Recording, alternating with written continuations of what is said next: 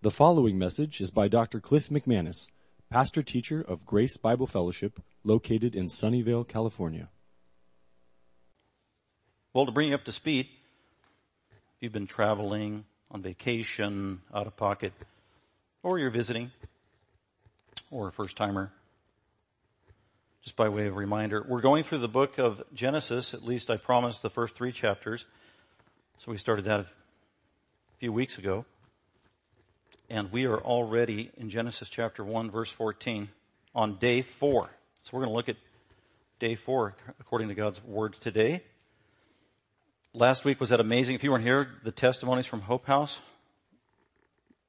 never gets old year after year. It's me. Hannah, you made us cry in a good way. So we thank God for that ministry. So we took a break from Genesis for a week, but we're back today. And so the sermon today, day four of creation, God creates the sun. Genesis 1, 14 through 19. Not just the sun, but the sun, moon, and stars. Let me read it. Listen along of what God did on day four. Then God said, let there be lights in the expanse of the heavens to separate the day from the night and let them be for signs and for seasons and for days and years and let them be for lights in the expanse of the heavens to give light on the earth. And it was so. God made the two great lights, the greater light to govern the day and the lesser light to govern the night. He made the stars also. God placed them in the expanse of the heavens to give light on the earth and to govern the day and the night and to separate the light from the darkness. And God saw that it was good. There was evening and there was morning a fourth day. So on day four, according to the Bible, first chapter in the Bible, God created the sun, the moon, and the stars. That's amazing. The sun, the moon, and the stars. So I want to ask you, as you probably no doubt within the last week, maybe had a chance to look at the moon. The moon was supposed to be rather unique in the last week, bigger than it's ever been before in terms of its appearance to us. I don't know if you saw that. Or if you've looked at the sun. Don't do that. Or the stars. Recently I was in the Grand Canyon and we, when we were on that Grand Canyon trip, we would sleep on the beach of the river and at nighttime it was dark as could be, but the stars were as bright as ever. That was amazing. And I noticed that there's the Big Dipper. Hey, the Big Dipper looks like just the same thing as in California and Colorado. It hasn't changed in 50 years. That's amazing. When we look at the stars, we're supposed to think something. It's supposed to bring something to our mind when we look at the sun, moon, and the stars, because they were created by God for a purpose. This passage tells us, among other things, the purpose of why He created the sun, moon, and stars. There is much confusion as to why God created the sun, moon, and stars, why they exist, how long they've existed, how they came into existence, how they got there, what purpose do they serve. Bible answers all those questions. Moses actually wrote Genesis. Moses wrote Genesis probably after he was used by God, raised by God to lead almost two million Jews or Israelites out of slavery in Egypt those Israelites had been in Egypt for 400 years. Think about that. God's people. God brought them there under the days of the 12 sons of Jacob when they were just about 76 people. And over the course of 400 years, God multiplied them into over two, about 2 million people. Fulfilling his promise he made to Abraham in Genesis 12. And he said, Abraham, I'm going to make you a great nation. And he was talking to Abraham, one man. Well, one man doesn't make a nation. What does a nation need? A nation needs people. And so during their time of slavery, even though that was bad in Egypt, God was fulfilling a promise. God works all things together for good. And they went there with 76 people. They left Egypt after 400 years with a nation of Jews fulfilling the promise that God had made to Abraham. But while they were there in Egypt for 400 years, they were subjected to false religion, false ideologies, false worldviews. that was not their home. And for centuries, false religion had reigned supreme in Egypt, Egypt being one of the greatest empires of the world, of the ancient world in that day, for centuries. And that's where the Jews were, the Israelites were. That's where they were incubated and, and grown, and they were slaves. They had fewer and fewer rights as time went on, so they were subjected to false religion that reigned supreme in Egypt, the Egyptian cults and false religions. And at the heart of Egyptian false religion was the worship of the heavenly beings, including the worship of the sun that they called Ra, R-A, or R-E, Ra, the sun god, the god of the sun, or the sun who is God, a God. So the ancient Egyptians in the days of Moses believed that the sun was a deity, a divine being, a living thing, a God, a created thing, and at the same time one that creates other things, like the moon.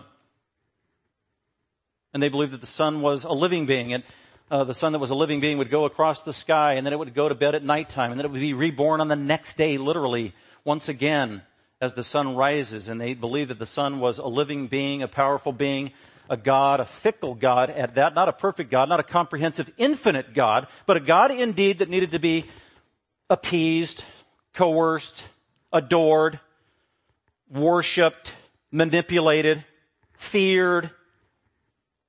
That was the Egyptian view of the sun. And no doubt they probably tried to force that on the Egyptians or the Jews. That's one example. They also believed this, the moon was a god.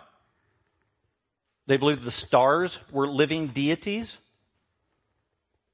The Egyptians, they had all kinds of gods, a pantheon of gods. As a matter of fact, the ten uh, plagues that God did through Moses in Egypt each one of those plagues was a specific attack on a false Egyptian god. There was a god of the Nile. And then Yahweh and Moses said, oh, here's what I think of your god of the Nile. Turning it to blood. So, this false religion, these false views, were really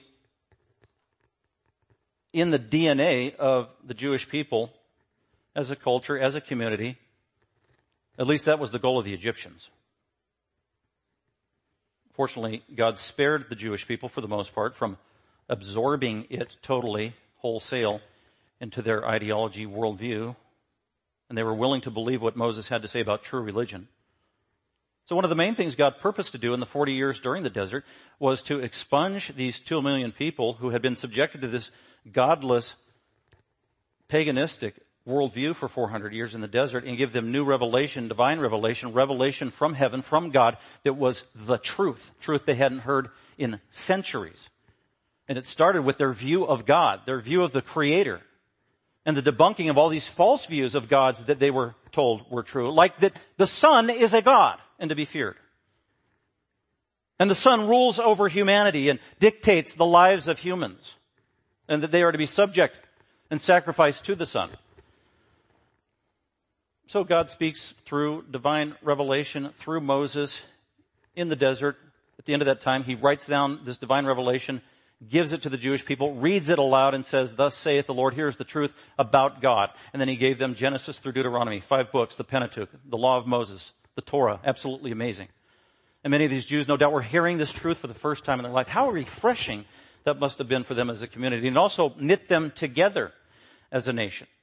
God told Abraham, I will make you a great nation. One man, you need people. So he accomplished that, multiplying them in Egypt over the course of 400 years. But you, you, need more than just people for a nation. You need unity as a nation. You need law. You need religion. You need something that is a common basis for you all as a community. And for them, it was the religion of Yahweh. It was truth. Not only was it religious, it was political law as well, which every nation needs needs to have laws. You can't function as a nation without laws. And that is what God entrusted to the people through Moses by giving them the Pentateuch, the Torah, the law, religious truth, spiritual truth, community truth, and also political truth, civil truth, to preserve them as a community to be unified, to function in peace in a way that honors society, honors one another, and honors their creator. And so thus another promise that God gave to Abraham was fulfilled by the giving of the law through Moses, the Pentateuch.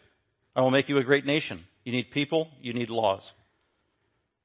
And that was fulfilled there. And it begins with the book of Genesis, Genesis chapter 1. So what a revelation this must have been to those people when the very first time when Moses came down from that hill or that mountain. And so what were you doing up there for 40 days? Moses? Well, actually I was getting revelation from Almighty God, Yahweh the Creator, your Creator, and the Judge of all the earth and the only Savior. That's what I was doing. He was giving me direct truth. He was speaking to me face to face as a friend. And I wrote it down on behalf of you for your good, for His glory. Well, what does it say? Well, here's what it says. In the beginning, God created the heavens and the earth. And then He just continues to go on. Overruling, undermining, destroying all previous false worldview, worldviews about religion and the paganism of, of Egypt. It must have been breathtaking. Whoa. Uh, one after the other. Major false truth because Ra, the sun god, was a major deity in Egypt. Not one of obscurity, major, priority. Think even in the Ten Commandments when Moses starred in that movie, or no, I'm sorry, that was uh, the actor who looked like Moses 50, 60 years ago. And they had the Pharaoh in there, and at times the Pharaoh was dressed up and he had a helmet on the shape of a falcon like a falcon on his head and a serpent on top. That was actually legitimate, representing the sun god, Ra.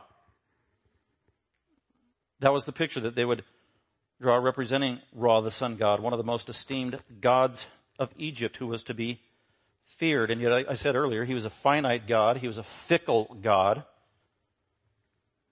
Even had sinful attributes. But the Egyptians believed indeed he was a true God. And here comes Moses and he says this about the sun. Verse 14 and 19. If you're paying close attention, notice my sermon title is Day 4 of creation. God creates the sun. But when I read first uh, Genesis chapter 1, 14 through 19, I never said the word sun. S-U-N. If you look at your English Bible, notice the word sun is not in the text. Day 4, God created the sun, moon, and stars. If you look carefully in your Bible, uh, the text doesn't mention the word moon. Why is that? Well, it could very well be. Moses, who grew up in Egypt, Moses, a divine mouthpiece for God, Moses leading these 2,000 people who need divine revelation, who have been subjected to false revelation, Moses was very specific in what he wrote. Every single word, every tense of every word was divine revelation, carefully selected by Almighty God as the Spirit of God moved on Moses to write it down. There are no mistakes. Everything is absolutely intentional in what was communicated and written in Genesis chapter 1, 14 through 19.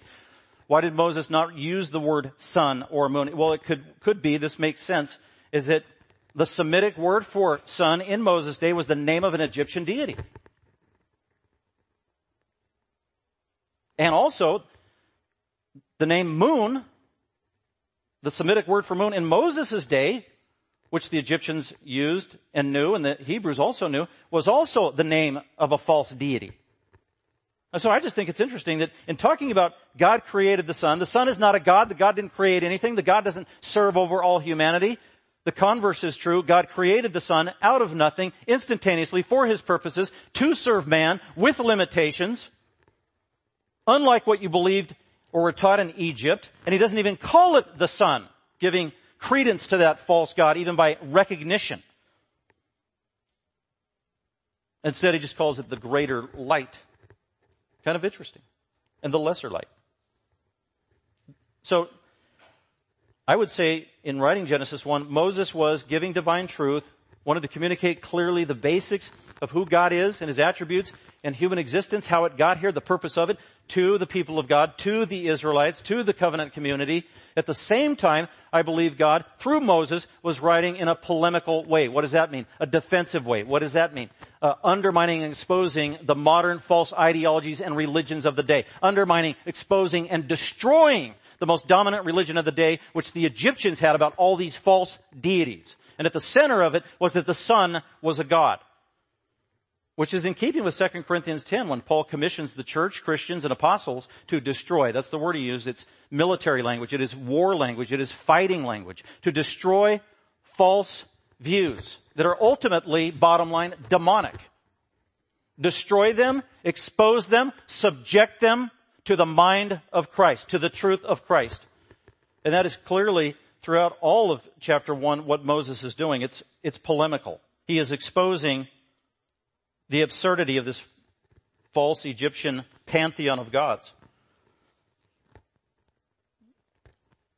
Well, ancient Egypt, ancient Babylon, they weren't the only ones that had distorted, perverted, messed up, clueless views about the sun, moon, and the stars.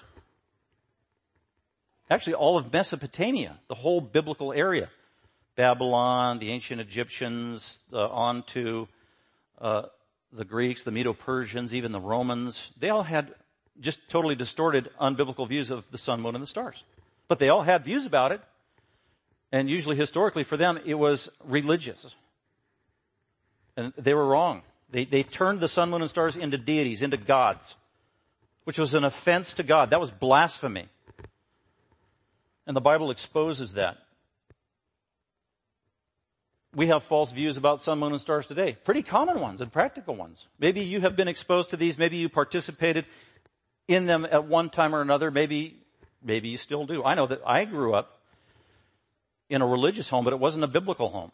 And I was literally, I'm not going to say brainwashed, but taught from the very time I was young, all the way up until I was 18 years old, I was taught a wrong view about the sun, moon, and the stars.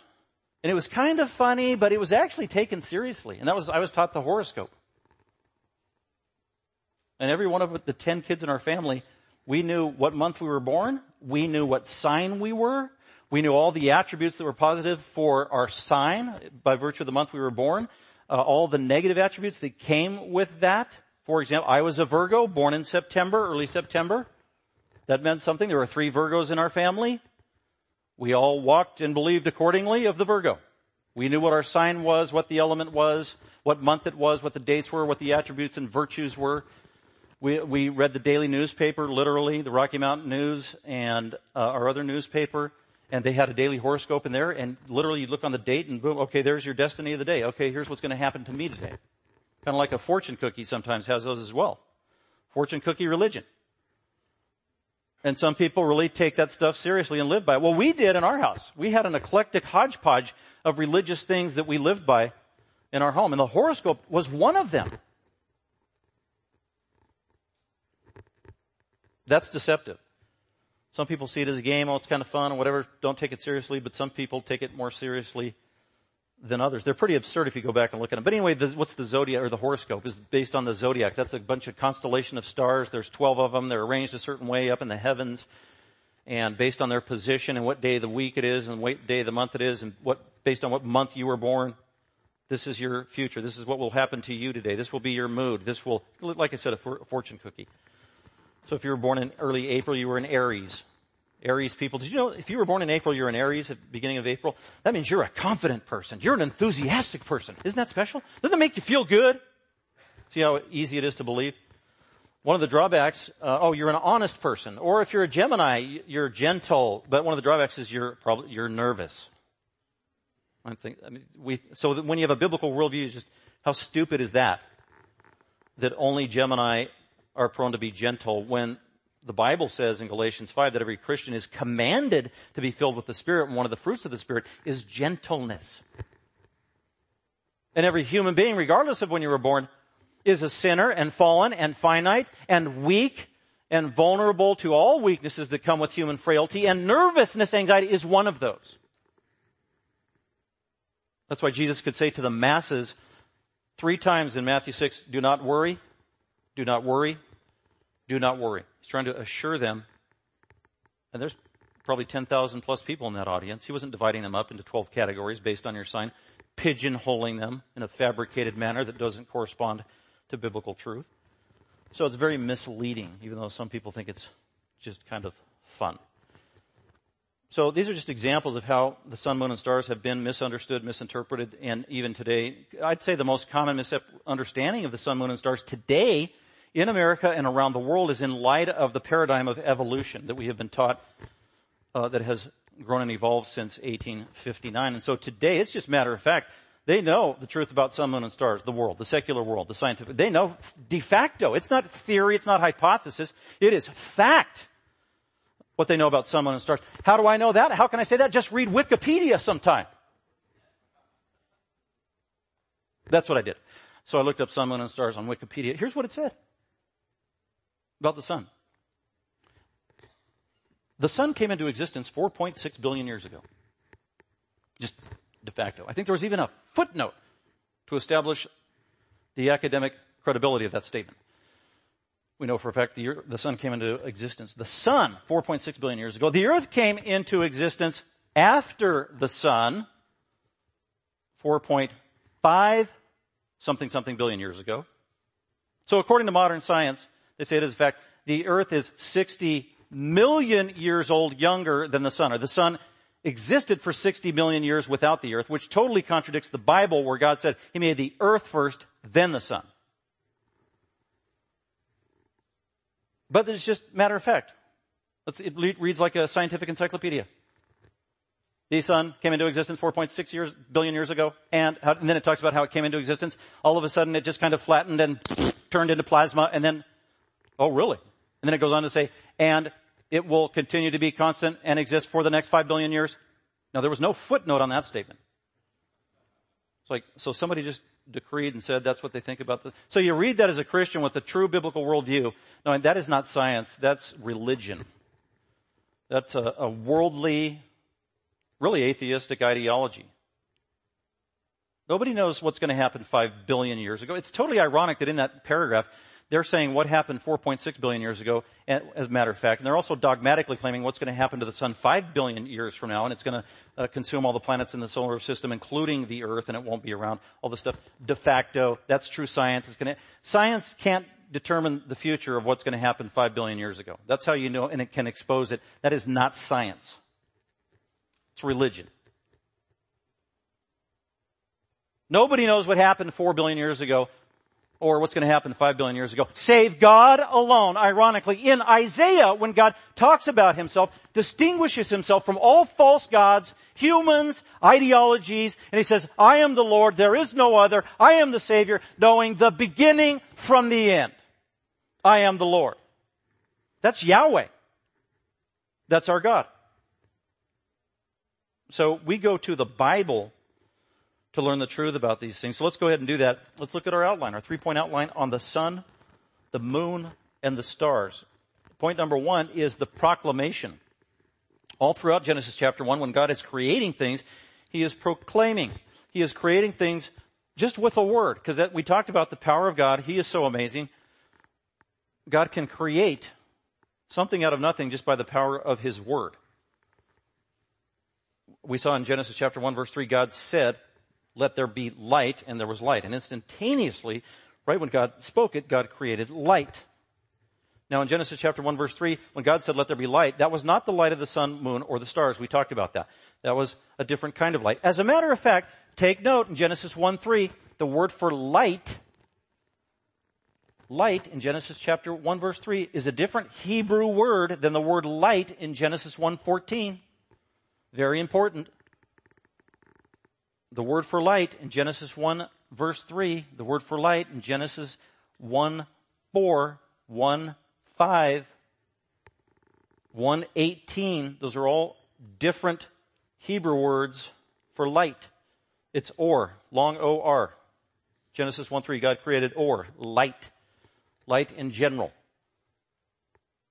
And we said, what does God need to do to create light? Just energy. That's all. The, the sun is just made up of energy with the elements of and the compounds that are involved, and mostly hydrogen and helium. It's about 99% of the sun. So it's a different word. So God uses a different word in describing the lights in chapter 1 verse 14, lights, and then also in uh, 15. Actually, one translation, I like what they do in verse 14. Then God said, let there be luminaries. Luminaries. It's a different Hebrew word. It's not or, O-R, it's meor, M-A-O-R. Different word. And can be translated as luminary. Get this. Lamp. That's a good translation. It's like this finite, specific container. Light bearers is another translation. That's good. That's a good distinction. Then God said, let there be luminaries in the expanse. Then God said, let there be lamps in the expanse. Which distinguishes it from the light he made on verse 3, a different kind of light. That was just light in general, the energy of light, light uncontained. Light not necessarily reined in or isolated in one place. All God did on day four is He took the light that was available and all the energy in only a way that He can, and then He created out of nothing these luminaries that make up sun, moon, and stars. And they're these local representations of ongoing light that has been contained put in a specific, a specific place for a specific purpose. Primarily, its relation to the earth and its benefit to humanity. So that's important. So the proclamation, God creates these lights out of nothing, but just by His word. In other words, He localized them in a creative manner, and He may have used energy of light that already existed to do that. But he's being very purposeful here. He's fulfilling the, remember the tohu and the bohu in verse 2? Where there, everything that he created was without form and was without void. It was without, uh, purpose and it was, it was not filled up. He's, he's filling things. He's filling the sky. The sky was empty. Now he's filling the sky that was void. That was bohu. And he puts the sun, moon, and stars there now. He's fulfilling verse 2 as he continues to create his masterpiece. And he's not done yet because this is all for the purpose of serving humanity who will represent him on the earth. Very purposeful. So that's the proclamation. I want to remind you of Hebrews 11:3. That's so in Wikipedia you could you have the right to go into Wikipedia and put an alternative option of how the earth came into existence. You could say according to God the earth or I mean, the sun came into existence on day four of week one in creation. Then you could put a little footnote down there, and then on the you know on the back you should put Bible, and that's all you would need to say. Anyway, see how long it would stay up there. But it would be true. God created the sun on day four. Hebrews 11, 3 that's that great chapter on faith, how important faith is, and faith is a gift from God, and God saves people through faith, and people do great things through God-given faith, and faith is so amazing. And then uh, chapter 11 verse 3 says this, by faith, we, Christians, understand, we understand. We understand this. This is, in other words, to understand something means you comprehend it, it is clear. To understand something. It has been communicated clearly and you actually believe it. That's what understand means here. So if you're a Christian who believes in the Bible, you could say, by faith, in other words, trusting God at His Word, that's all I got to go on. I wasn't there when the sun was created, when the world was created. I'm just trusting God at His Word as revealed in Scripture. By faith, we Christians understand, we have heard, it is clear, and we actually believe it. Believe what? By faith, we understand that the worlds the galaxies and all therein were prepared or created by the Word of God. There it is. It's coming right out of Genesis chapter 1. So that what is seen in the created order was not made out of things which are visible. God created everything out of nothing, ex nihilo. Well, that's not scientific. Well, I know it's not scientific. It's uh, super scientific. It is supernatural. It's a miracle. It is amazing. God is awesome. So God proclaimed, and it came into existence, the sun, the moon, and the stars. Number two, after the proclamation regarding sun, moon, and stars, is the separation. God's, He wants to separate things. He did a lot of separating in the earlier days of creation. He separated light and darkness in a preliminary fashion. Verse 3 and following. He separated the dry land from the waters. Remember that? To make the earth when he made mountains and valleys. So you're doing a lot of separating. That's what artists do, by the way. They separate. You take a big old hunk of limestone, and in order to make a masterpiece, you gotta start separating pieces away from it with your hammer and your chisel. That's what artists do. If you're making clay masterpieces, you're separating, you're pulling clay away, and you're ripping clay off, and that's what artists do. That's what God is doing. He's separating, He's fashioning, He's continuing on with His masterpiece. What is He separating? Well, His purpose here God defines the purpose of the sun. He's giving purpose to the sun, moon, and stars. And they're not created haphazardly uh, as a result of some accident, some purposeless, meaningless evolution over eons of time that has no purpose. random chance. No, there is definitive purpose here and God says what the purpose is. There's a purpose clause repeated more than once in this passage. There's a purpose for the sun, moon, and stars. Then God said, let there be lights in the expanse of the heavens. And then he goes on to define what those are. The greater light, the lesser lights, and the stars also. The sun, the moon, and the stars. Let the sun, moon, and stars come into existence by the word of my power and put them in the vault of the sky for all to see. That's what he's saying, and it happened. Boom. Well, what was the purpose, God? Well, he tells Moses, let there be lights in the expanse of the heavens for the purpose of, to separate at least three purposes. And these purposes serve the needs of humanity. They do serve the needs of animals, plants, and everything else, but primarily they serve the needs of humanity. God created the sun, moon, and stars for us. What a blessed gift. We use it all the time. When's the last time you thanked God for the sun and its specific purpose of helping beautify your tan? Or you first graders, thanking God, thank you God for that sun and this wonderful um, magnifying glass here that I have to, to burn these leaves and start a fire. I used to do that all the time growing up. As a kid, there was nothing more fun than that. We use sun all the time to dry things and on and on it goes, the purpose. But God's stated purpose of the sun in second part of verse 14 for the purpose of to separate the day from night. So that, that, what is that? That's giving order. Basically what it does, the sun, moon, and star give us order. Separates the day from the night. So days up to this point were already 24 hours probably. God established that on day one. We know that because God defined a day. If I were to ask you, define a biblical day, and if you said, well, it's, uh, 24 hours. Well, not necessarily. A, a biblical definition of a day. Well, it's uh, the amount of time of the rotation of the sun, the moon, and the earth all in relation to one another. Nope. A biblical definition of day was given on day one. God said this is a definition of a day. Verse five.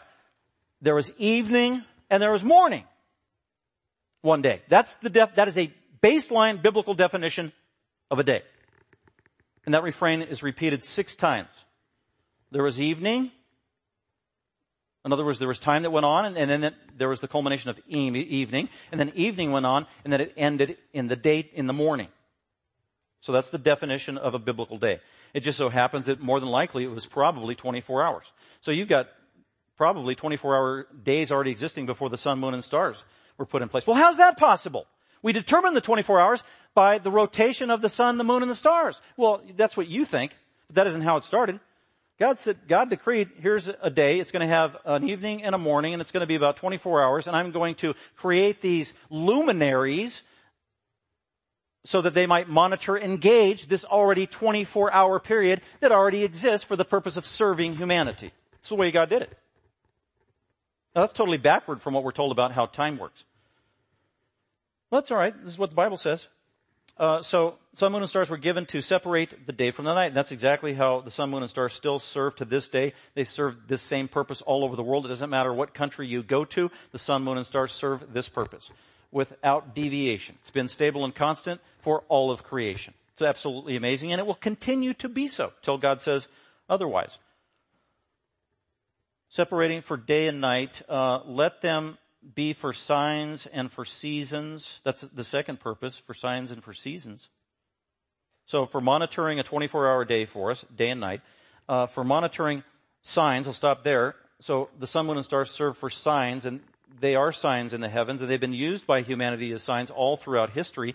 Signs for navigation. You're out in the open sea. You don't know where you are, but you can look up at the constant of the stars, and then a captain of the ship can know exactly which direction to go. So they help with direction and those kind of things. That is serving the purpose of man. That's what God intended for signs. And then false religion twisted that to make false signs like the horoscope from the zodiac. For signs, and then he says for seasons, for days and years. That's time. That's time beyond the 24 hours for seasons. That's how we come up with our four seasons. Uh, there were seasons in the Bible and in the Old Testament. They functioned accordingly. They had festival days on certain days. Uh, they had great precision in timing and dating things. That's all throughout the Bible. There was great precision in dating even the flood that happened. It says exactly what month, what year, and what day the flood started in Genesis chapter 7. And then in Genesis chapter 8, it tells you exactly what day, what month, and what year it stopped so that we know that Noah was on the ark 371 days with great precision. All of that was based on the use of sun, moon, and stars as they gauge, help us manage and gauge time. And that's very helpful. If you have a watch, thank God for the sun, moon, and stars because our time is based on these luminaries he put in the sky for us, for days, years. Thank you, Lord, for this wonderful purpose. It's so practical. Verse 15. First part of verse 15. And let them be for light in the expanse of the heavens and give light on the earth. So that's a, a, third purpose. Just a very practical thing. God wants to give light on planet earth because everybody benefits from it. The sun is the greatest source of life on planet earth in terms of the energy that it provides, photosynthesis for plants, food for animals, etc., the whole food chain, and the benefit we get from the sun itself. A source of life, a gift from God. Absolutely amazing. So that's the separation, defining the purpose of the sun, moon, and stars for us. And God restrains, by the way, the power and the authority uh, of the sun, moon, and stars. He uses a specific Hebrew word. I'm going to create sun, moon, and stars. I'm going to put them in the sky. I'm going to give them a purpose. And their purpose is for the purpose of governing. Governing. Uh, verse 16, govern, govern. That's a different word, Hebrew word, than the word for rule that man will do when man is created. Man will rule, Genesis 1.26, that's a different word for governing, dominating, ruling. Uh, the ruling and the authority that the sun, moon, and stars are is limited. It's less than man's authority. It serves the purpose of man. It's limited pretty much to the sky and the seasons. It doesn't dictate life on earth the way the false religions have done. So its authority is delegated authority and it's limited authority and it's all defined by God and its purpose is to serve the needs of man. That's the separation. Then after the proclamation, the separation, there's the affirmation. Did this really happen? Pastor Cliff, is this ancient literature and they didn't have the science and technology we have today and they didn't really know and they didn't have telescopes and these stories that Moses wrote, if Moses even wrote this, he borrowed these from ancient myths and they had weird views anyway and they didn't believe in reality and they believed in fables. Isn't that where this came from? Don't we have to kind of demythologize it and read it in light of modern day science today? Answer, no. We take it at face value. Jesus did. Jesus read Genesis chapter 1 and 2 and he took it literally at face value. Did you know that? He did. Uh, Matthew 19 in the Gospels. Somebody asked him a hard question about life and he answers by quoting Genesis chapter 1 and from Genesis chapter 2 in the same answer. Assuming that Genesis 1 and 2 was literal, historical, and binding. So there are many references to the book of Genesis by Jesus and putting them all together. He believed it was all real, all historical. He thought Sodom and Gomorrah were real cities and they really got destroyed. He referred to Noah as a real historical man. He believed that the flood was literal just as it's described and universal. He believed Adam was a real man. He referred to Adam and Eve, the first women, the first uh, week of creation, where marriage came from, and on and on. So Jesus had a literal view of Genesis. That's why we can go on to point number three, the affirmation. Did these things really happen? God highlights the historical reality of this passage in the events described therein. At the end of verse 15, after God said, let there be lights, sun, moon, and stars, and here's their purpose at the end of verse 15, and it was so. I've already gone over this. This is a very specific Hebrew phrase, could be translated, and it really happened that way. It really happened that way. This is how I have been translating it for 10 years in my Genesis class in seminary just because I did the research and, oh, okay, here's the Hebrew phrase, here's what it says, here's the etymology, here's the context, here's how it's used in the book of Numbers, here's how it's used with respect to a prophecy that God gave one of the prophets and it came to be true, and it was so. Oh, there's no alternative meaning anywhere in the Bible to and it was so. It really happened that way. It was historical, face value. That's how it is to be understood. That's how I've been teaching it for 10 years. So I was so delighted when I went to the Grand Canyon a few weeks ago and I was with Dr. Bill Barrick, the Hebrew scholar, of Hebrew scholars, and he gave a lesson on Genesis 1, and he stopped on that phrase, and it was so, and he said, and he shook his finger in our face, and he said, gentlemen, and it was so, means God really did it.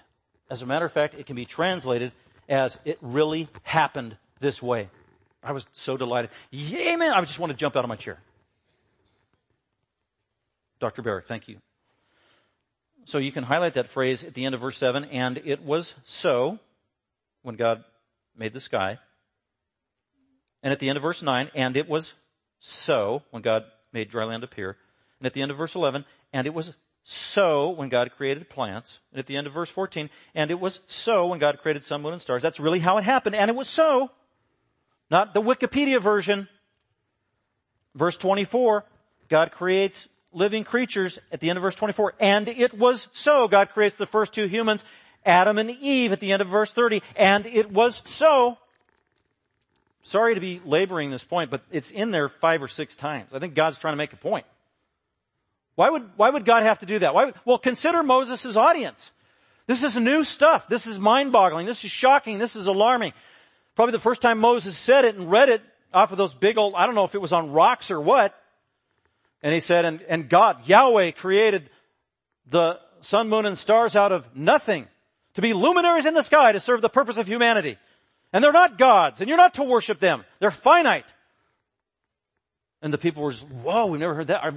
Is that so, Moses? And it was so. You can only envision that's, maybe that's what Moses was doing. Being emphatic, he had to. We, we need this today. So many Christians are inclined to, well, yeah, I don't take it, you're not supposed to take it literally or believe it at face value. And it was so, and it was so, and anyway. We're highlighting the historical reality. Another thing that highlights the historical reality of this is the time frame and the context in which this happens. Which the Babylonian uh, representation of how the sun, moon, and stars, and the Egyptian and all these ancient stories in Mesopotamia, they don't give a historical context of when the sun, moon, and stars came into existence that you see here. It's very literal, very earthy, very uh, historical, very specific. What was the context? Well, and it was so, verse 16, God made the two lights, the greater light to govern the day and the lesser light to govern the night. God made the sun to govern the day and God made the moon to govern the night. Notice that he calls the moon a luminary, a container, a lamp. In other words, it didn't have sun in and of itself necessarily. Neither did the sun. Found its, ultimately it found its origin from God and the energy that he gave it totally consistent to govern the night. And then, by the way, at the end of verse 16 it says, oh, by the way, made the stars too. I mean, it's just like a parenthetical afterthought. Oh yeah, by the way, I almost forgot. He made the stars too. That would have been shocking to the Egyptians because the Egyptians believed actually the stars were greater than the sun and the moon. Or the Babylonians in particular. The greatest of the deities in the heavens were the stars. And then here's Moses saying, oh, by the way, yeah, the stars, he made those too. Don't make such a big deal. Don't worship the stars. They're not gods. They're not deities. They're a period at the end of the sentence that God is an awesome creator. He made the stars too. How many stars did he make? Well, he made 1,572 according to scientists in the Middle Ages, 1,572. Then they got a telescope. Oops, there's 1,613. Oops, got a bigger telescope. Oh, actually there's 2,010. Oops. Now with our telescopes, they tell us there are, get this, 100 billion stars just in our galaxy that they can see who in the world counted 100 billion stars? Anyway. That's in our galaxy. Well, how many galaxies are there? There's 100 billion galaxies that we know of. Can you do the math? I can't. There are, according to Wikipedia, that's such a great resource to depend upon. I'm going to quote from them. According to Wikipedia, there are at least a septillion visible stars, let alone stars we can't see. And then here's Moses. Oh yeah, by the way, God made the stars too. That's awesome. Verse 17, God placed them in the expanse of the heavens to give light on the earth and to govern the day and the night and to separate the light from the darkness. And God saw that it was good. In other words, it fulfilled its purpose perfectly. Sin hadn't invaded yet. Satan hadn't invaded yet. Exactly the way he wanted. Verse 9. Well, when did this happen? Well, it happened on day four. There was evening and there was morning, a fourth day. A literal day because the word day in Hebrew here means day. There's no arguing with it. So here's a little devotional thought. well, what should the sun, moon, and stars and talking about it and all their grandeur and amazement do for us? Well, as Christians, it always takes us back to God and how awesome He is, isn't it? At least that's what Scripture says. So here's just three reminders. Every time we look at the stars, based on biblical precedent, we can be reminded of some amazing things about God. In Genesis 15, God told Abraham to look at the stars. What was he doing? He was telling him, you know what? When you look at the stars, you can remember that God keeps his promises. He is faithful. He is constant. You know what that applies to us. When you see the stars, just think God is faithful. He keeps his promises. Genesis 15. God also had a conversation with Job about the stars. Job chapter 38, 31 to 33. And God, rebuking Job, starts talking about the Pleiades and the Orion, and he mentions at least four stellar constellations. And he says, Job, were you there when I made the stars? Do you have so much knowledge that you can name and know these stars? God was humbling Job. When we see the stars, we need to be humbled about how awesome God is. We're reminded of God's faithfulness to his promises, but we are also humbled at his power.